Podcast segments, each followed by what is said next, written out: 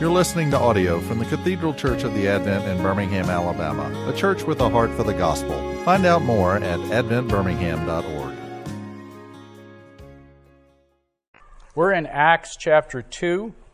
If you have your Bibles or your devices, uh, you might turn to Acts 2, and I'm going to begin reading in verse uh, 46. This is after the Apostle Peter's sermon uh, which we covered last time. It's a very powerful sermon. If you recall, he really preaches an Old Testament sermon using Joel and uh, Psalm uh, 103 and 110 and 116. And uh, the reaction of the people was that they were cut to their heart. And they ask, What must we do to be saved? And Peter replies, Repent and be baptized. So that brings us up to verse 40. To begin with, I, I think we should pray. Um, I think we should pray for these uh, missionaries that were uh, kidnapped in Haiti yesterday.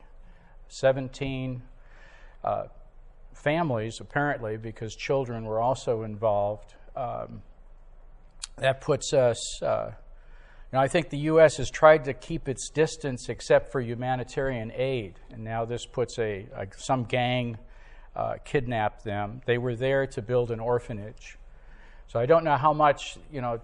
The word missionary can have a technical aspect to it, or it can have. We've come from our church to build an orphanage, and it may be more on, along those lines.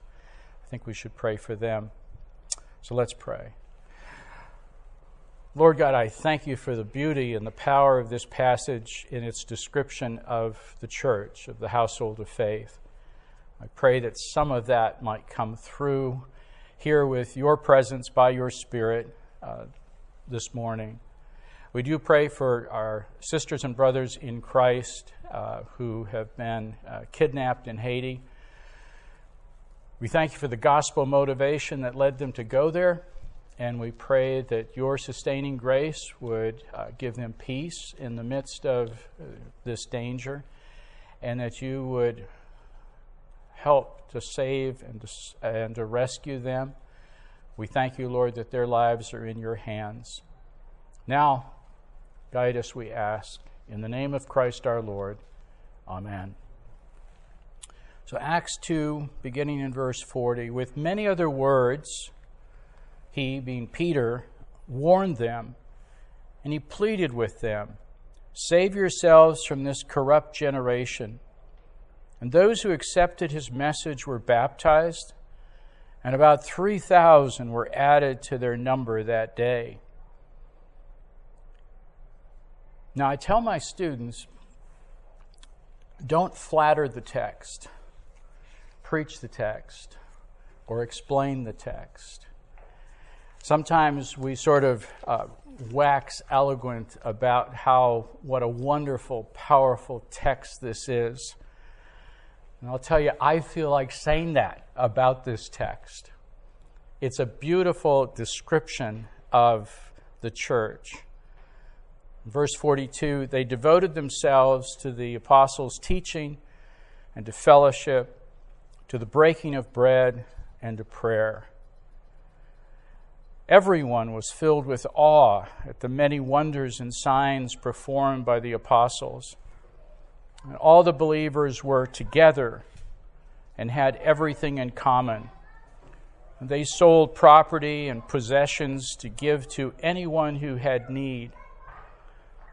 And every day they continued to meet together in the temple courts. They broke bread in their homes and ate together with glad and sincere hearts praising God and enjoying the favor of all the people. And the Lord added to their number daily those who were being saved. The word of the Lord. Thanks be to God. Um, you know, it is just a kind of an ideal description of the church. And I believe Luke understood that he was writing idealistically as he expressed it. Uh, you may recall at some point in your life where, with respect to the church, everything came together. There was a sense in which uh, you know you're running on all cylinders. Um, I've experienced that as a pastor, where um, there's times where you kind of say to yourself, and you know it's not going to last very long. It can't get better than this. The Lord really is in it, and you just feel like uh, evil for the moment is sort of abated and kept at bay, and uh, it's just a wonderful experience of, of community in Christ. And that's what Luke, I think, is expressing here in the Spirit. Notice the, uh, the words, everyone was filled with awe. I'll read it with that kind of emphasis for a moment. And signs performed by the apostle, all the believers were together and had everything in common. They sold property and possessions to give to anyone who had need. Every day they continued to meet together in the temple courts. They broke bread in their homes and ate together with their glad and sincere hearts, praising God and enjoying the favor of all the people. And the Lord added to their numbers daily. I mean, it's there. This is an ideal picture of the church at its inception. The early church emerging through the power of the Holy Spirit. Uh, this is an interesting uh, two weeks. And my daughter, Kennerly, our daughter, Kennerly, um, and she, along with her uh, husband, Patrick, both graduates from Beeson Divinity School, are serving a church in Covenant, Covenant uh, San Diego, and Evangelical Presbyterian Church. And she preached on this text last week. So I've been in dialogue with her about this text. And she's and yeah, uh, Virginia was actually there last week for that message, helping with uh, Micah, Jonah, and Ezra well, to give her an opportunity to be able to preach. Um, and Patrick had just gotten back from a conference. So, uh, but Kennerly started by uh, talking about growing up in the church being a pastor's kid, although I don't think our three were overly uh, beset by the notion of being PKs, but she talked about being so familiar, growing up in the church, uh, knowing the people, knowing the building, being known by everybody.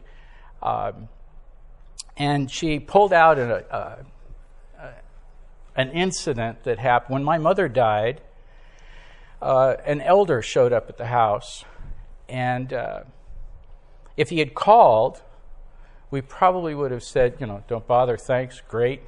But he just showed up. He showed up, knocked on the door, and he said, What can I do?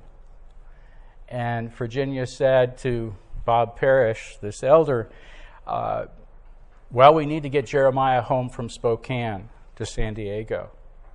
He said, I'll do it. And, uh, and we need you to book a ticket. All expecting to pay for the ticket.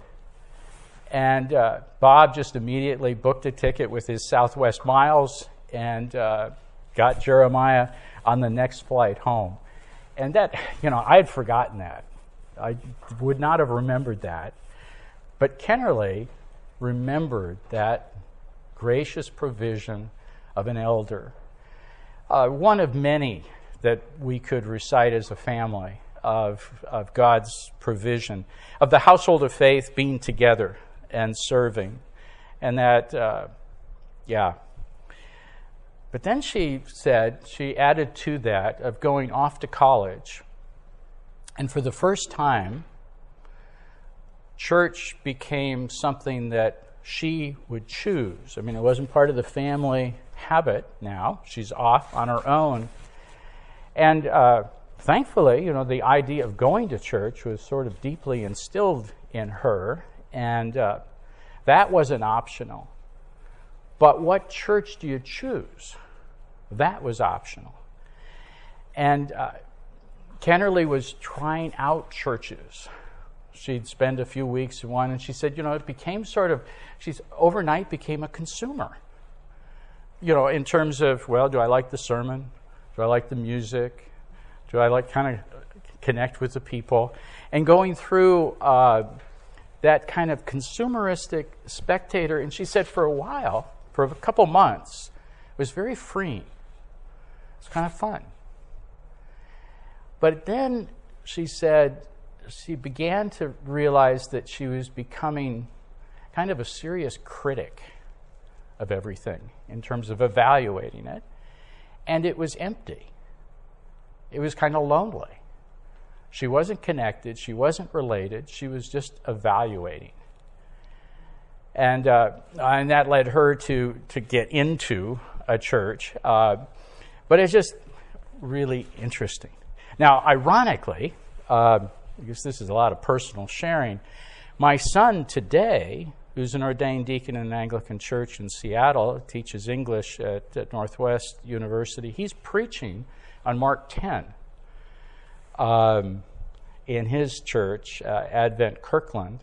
I just find that kind of interesting. This is the fruit in their lives of growing up in the household of faith, of loving the Word of God and growing in it. Um, well, on your uh, on our sort of study sheet together under the introduction, number one, before the church can be experienced, the gospel must be preached, and that's why this Pentecost message that Peter delivers is so important. Peter's message appealed to the mind he launched into an explanation of the outpouring of the Holy Spirit, requested that his audience listen carefully. He began by quoting heavily from familiar Old Testament prophecy to affirm the truth of Jesus. And he presents this convicting message which credited each and every one with the death of Jesus. I mean, he brings that home. You could not listen to that message without feeling responsible for the crucifixion. He doesn't pull any punches. Number two, Luke used the heart, his description of them being cut to the heart. And you know, I think I've sort of teased that I think Luke was a cardiologist because this idea of the heart, remember the two disciples on the road to Emmaus when they sat down with Jesus, were not our hearts, you know, stirred within us as he opened up and explained the scriptures? Uh, that Luke 24, verse 32, and then Acts 24 where they refer to the Lord as the great heart knower when they're picking that 12th uh, apostle. So he likes these expressions related to the heart and how important that is. Um, because it is a theology of the heart. It is, and that's not to exclude the mind. Uh, it doesn't just mean emotions. And then number three, Luke may have associated this ideal picture that we have here in Luke 2 42 through 47 with Psalm 133. It's a description of the early church, uh, as a description of the early church, how good and pleasant it is when brothers and sisters live together in unity. It's like precious oil poured on the head, running down on the beard, running down on Aaron's head, down on the collar of his robes. It is as if the dew of Hermon were falling on Mount Zion, for there the Lord bestows his blessing even life forevermore. Uh, psalm 133 was kind of a controlling psalm uh, for Dietrich Bonhoeffer's uh, little book, Life Together. And if you look up on Amazon, this not, may not be the cover, but I would really encourage you to read this book. It's very easy to read. It's, uh, you know, it's under it's 119 pages with large print. Uh, Dietrich Bonhoeffer was that German pastor who uh, died in his 40s after writing Cost of Discipleship and a number of other theological works. But this is a book that is uh, so mindful and so helpful in terms of thinking about the church. And he bases, uh, there's a lot of reference to Psalm 133 throughout this book, but, uh, and I thought of maybe reading portions to you. This is a great study, and it's very biblical. And so, uh, you know, if you did it as a small group, it would be easy to find biblical passages to work from. And number four, sincerity of heart conveys the idea of simplicity, singularity, and purity. That notion of being cut to the heart and then Peter uh, responding to them to repent and be baptized. Uh, and then number five, devotion to Christ is expressed in our beliefs, our belonging, and our behavior. I think number five is really important. All three of those. All three of those need to be in place in the life of the church. It's not just beliefs, but it is to whom we belong, to Christ and to his people, and our behavior is impacted by our faith in Christ. God never makes private, secret salvation deals with people. His relationships with us are personal, true, intimate, yes, but private, no. So it's important to understand that personal doesn't mean private. Personal puts us in a community with others. In a sense, we don't have that. Um,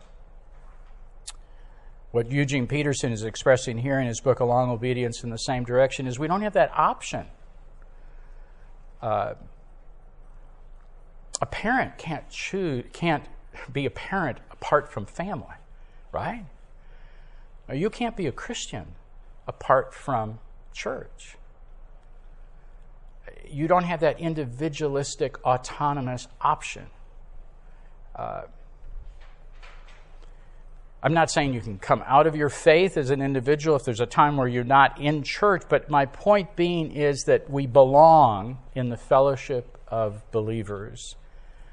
Belief, belonging, and behavior, the early church understood all three of those dimensions, I think, in a profound way.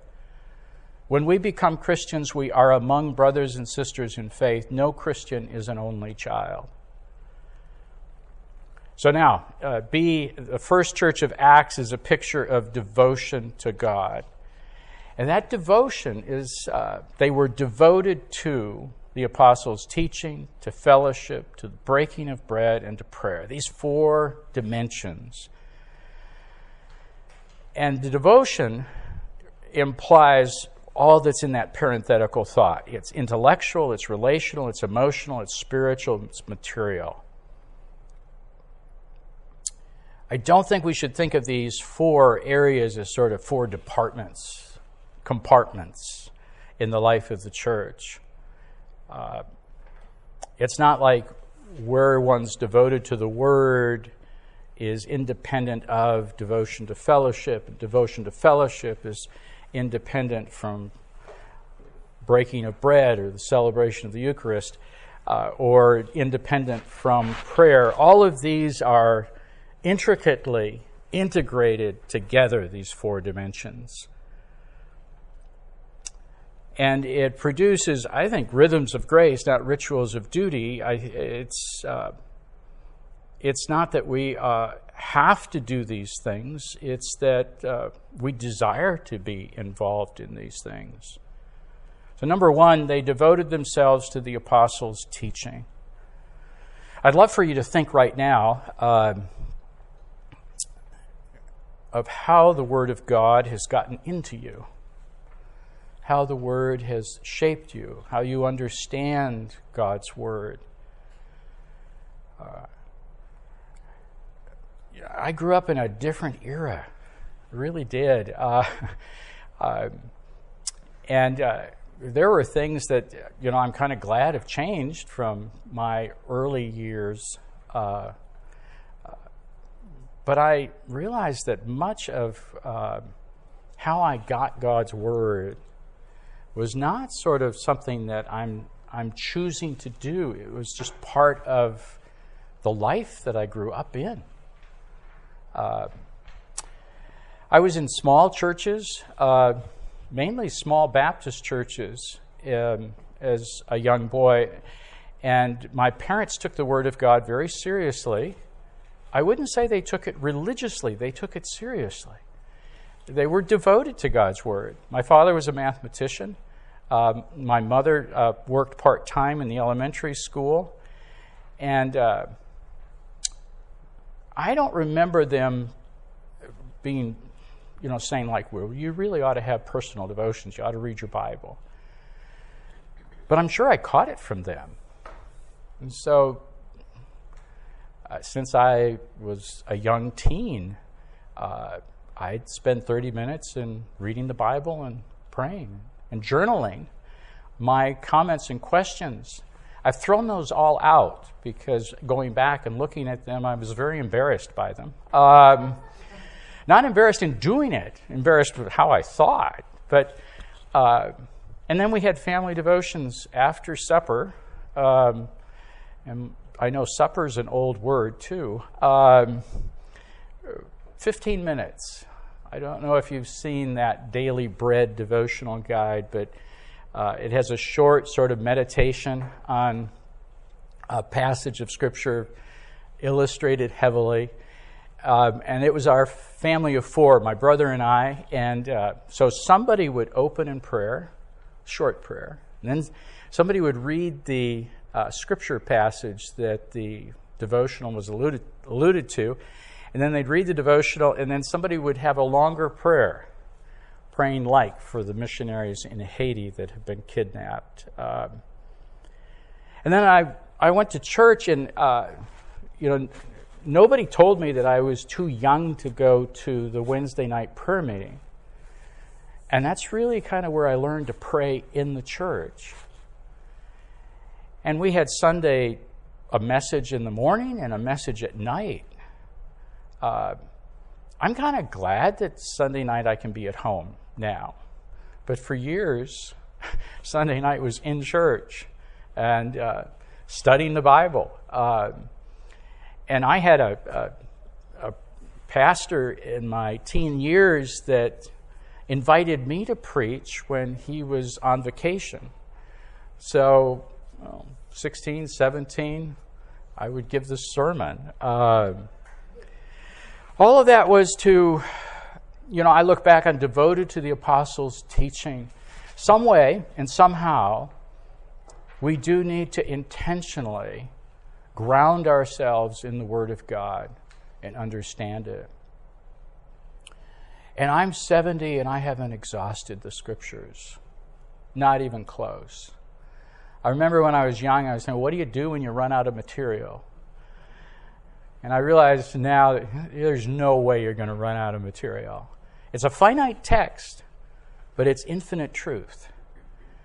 And uh, I remember my fourth and fifth grade Sunday school teacher, Mr. Noon. He was a milkman, drove a milk truck, dropped off bottles of milk. That makes me seem like I'm World War One, but uh, uh, I'm not that old. Um, and he was as dry and as boring as you can imagine, Mr. Noon. And we met in the kitchen in the church, uh, around the kitchen counter. And, uh, and we studied the Bible together. And, you know, it was probably about uh, seven fourth graders, and we really liked Mr. Noon. As boring as he was, he led us in the Bible. And then when we graduated to fifth grade, lo and behold, Mr. Noon graduated with us. And we had him for a second year, and we were thrilled.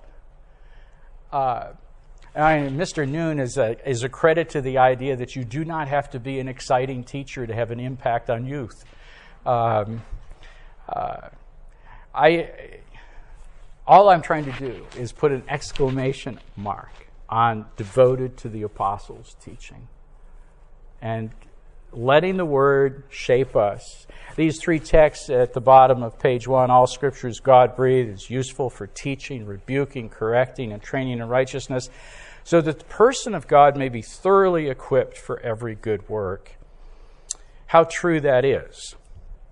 And Colossians 1:28 has been a favorite text for me in terms of my own personal mission In life, we proclaim him, admonishing and teaching everyone with all wisdom, so we may present everyone mature in Christ. And then finally, let the word of Christ dwell in you richly as you teach and admonish one another with psalms and hymns and spiritual songs with gratitude in your heart to the Lord. The belief is important. Uh, somehow, the belonging and the behavior also are impacted by uh, being devoted to the apostles' teaching. And then, number two, on the next page, flip it. The devoted, they devoted themselves to fellowship. The word that you're familiar with as well. Uh, the Greek word koinonia. The word koinonia means sharing in or causing to share in, and is interpreted in the New Testament in two profound ways. First is Trinitarian, a Trinitarian God centered fellowship, and the second is the actual relational fellowship of the body of Christ. So, A under number two First, we share together a common fellowship with the triune God, Father, Son, and Holy Spirit. And that word koinonia is used in relationship to our relationship with the triune God. God, who has called you into fellowship with his Son, Jesus Christ our Lord, is faithful. The blessing of our life together depends exclusively on this fellowship. May the grace of the Lord Jesus, the love of God, and the fellowship of the Holy Spirit be with you all and again in 1 John, the fellowship we share, our fellowship with the Father and with His Son, Jesus Christ. So that's God centered fellowship. Koinonia first means that. Second, it means that we uh, are together, as this passage emphasizes, with brothers and sisters in Christ. The New Testament church used the word fellowship to refer to sharing their material resources with each other in other words, it was a practical. Uh, it was not communistic. They weren't selling everything and living in a commune. It's that they were selling to provide for one another in the life of the church. In the NIV, the word is translated sharing, but it's also the same word that's used for fellowship with God. It's the second meaning in fellowship that Luke emphasizes here. The reality of Christian conversion was especially evident in the generous sharing that went on among Christians. Uh, the point that Kennerly made in her sermon uh, on this aspect of, of sharing was that love is learned.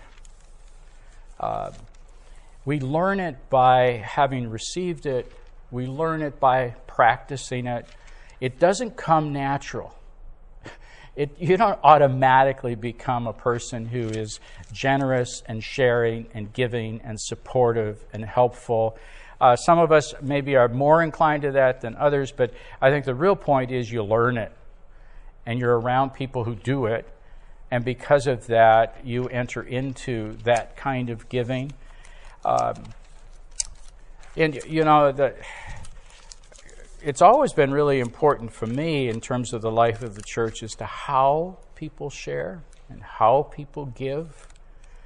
Um, such a difference between uh, a kind of proud pride uh, related to the giving and a humility related to the giving. Um, again, at First Press uh, San Diego, there was an elder in our church who knew our family really pretty well, and we had shifted my mother. My, my dad died when he was 48, and we moved my mother uh, to Wheaton, where she worked for a while, and then wherever we served, we moved her. So we moved her from Wheaton to Bloomington, Indiana, moved her from Bloomington, Indiana to Denver, Colorado, moved her from Denver, Colorado to San Diego. These were always separate moves. Um, she often lived with us until uh, she found a place. Um, uh, you know, with my dad dying at 48 without any kind of life insurance, uh, my brother and I helped support her. And, uh, uh, so she's in San Diego, been in a couple of places where she's rented. And an elder said, Look, I've got this flat, which was about a mile from the church. And uh, I'd love for your mother to, to take it. She said, You know, the, the value's going up. I don't need any rent. Uh, I just would would I'd be very pleased if you would do that. Well, that was a tremendous gift to us, um, and uh, and uh, and Janice, you know, uh, constantly was saying, well, you know, the real estate's just going up and up and up. I'm I'm fine. There's no problem here. Um, but we were very grateful for you know that one bedroom flat that mom could stay in. And and I would uh, I get to church really early and then I'd go off and have breakfast with her um, for the last few years of her life uh, maybe twice a week. Um, and she would pray for the church. Probably was um, nobody more committed to praying for the life of that church than my mother um, so sharing has impacted my life tremendously in how the Lord has provided um, in wonderful ways. Uh, and I would like to think that that's not just because I'm a pastor. I'd like to think because I'm in the church. Uh, I'm sensitive to that, that those in leadership in the church should not receive sort of privileged sharing, privileged attention, because they're, in a sense, uh, serving the church in that capacity. I, th- I think this should be the culture of the church, of one of providing and encouraging. And I don't think a tax write off should be essential in order to share. Uh, I think it do, has to be done carefully and thoughtfully, uh, as I've expressed, but I think we'd be a lot healthier and stronger if we entered into that uh, in a more personal and relational way. Number three, boy, all of these could engage a conversation, I'm sure, and I feel like I'm plowing through. Uh, it's a little hard uh, with, uh, you know, tape and all, and uh, to do much sharing. Number three, they devoted themselves to the breaking of bread. That's a wonderful way of referring to the Eucharist, isn't it? Uh, because they, they broke bread together, they broke bread in their homes, they were celebrating the Lord's table. Uh, biblical scholars are very much agreed that the phrase, the breaking of the bread, is celebrating uh, by taking the cup, taking the bread, uh, the remembrance of Jesus Christ crucified. It's not just that they're eating lunch together. Uh, Christ followers enjoyed a oneness of fellowship that integrated family and home life with the household of faith. It was more relational than it was institutional. And uh, Yeah, I, I think it's wonderful that, uh, yeah, I believe that sermons should end at the table, um, that uh, text to table. It saves every sermon from being moralistic because you're entering into what Christ has done for us always. Uh, and that's apparently what was characteristic of their fellowship. And then, number four, they were devoted to prayer or the prayers. Luke's description includes the definite article before prayer as it does with the breaking of bread. This reference to the prayers and to the breaking of bread indicates that the early church met together for prayer services. Luke's description implies a range of meaning from personal prayer to corporate prayer, from prayer in the temple courts to prayer in their homes. Um, you can look at the rest. I've got quarter two, so I have to and but this is an interesting book, Uncomfortable, by Brett McCracken. Uh, he's a young guy, and uh, and he writes with a uh, a youthful perspective, uh, which I like. Um, and uh, he says this about the church: it's just if you're looking for comfort, you probably aren't going to really look for the church because uh, on many different levels, from the truth, uh, it's not much of an expression of the spirit of the times, the Holy Spirit. But he writes this But the Christian life cannot be an individual affair. The church is necessarily plural. To say you to say you love Jesus but not the church is to say you prefer a decapitated head That's creepy. And that doesn't work biblically. Uh, and, you know, I've been thinking about that. Uh, in our neighborhood, it goes all hog wild on Halloween. And there's all sorts of decapitated uh, skeletons and bodies in our neighborhood. Uh, so I thought of that when I read this. That's creepy. It doesn't work biblically. We are the body of Christ. A head needs a body, and a body needs a head. And though it's true there are aspects of salvation and faith that are experienced individually, it's also true that the purpose of the cross was not just to save isolated individuals and so perpetuate their loneliness, but to create a new community whose members would belong to Jesus Christ, love one another, and eagerly serve the world. Well, uh, this was the shortest text I had, and probably had a lot more that could be said of this text, Acts 2 42 through 47. And uh, I just think it's a wonderful description of the church. Let's pray. Lord God, thanks for this time together and in your word. I pray for my sisters and brothers in Christ here, for their experience of the body of Christ. We ask that we might be devoted to the word, to the apostles' teaching, to fellowship, and to the breaking of bread, to worship together and prayer. In the name of the Father, Son, and Holy Spirit. Amen. You've been listening to audio from the Cathedral Church of the Advent. If you live in Birmingham or find yourself visiting, we hope you will join us at one of our Sunday services. Find out more at adventbirmingham.org.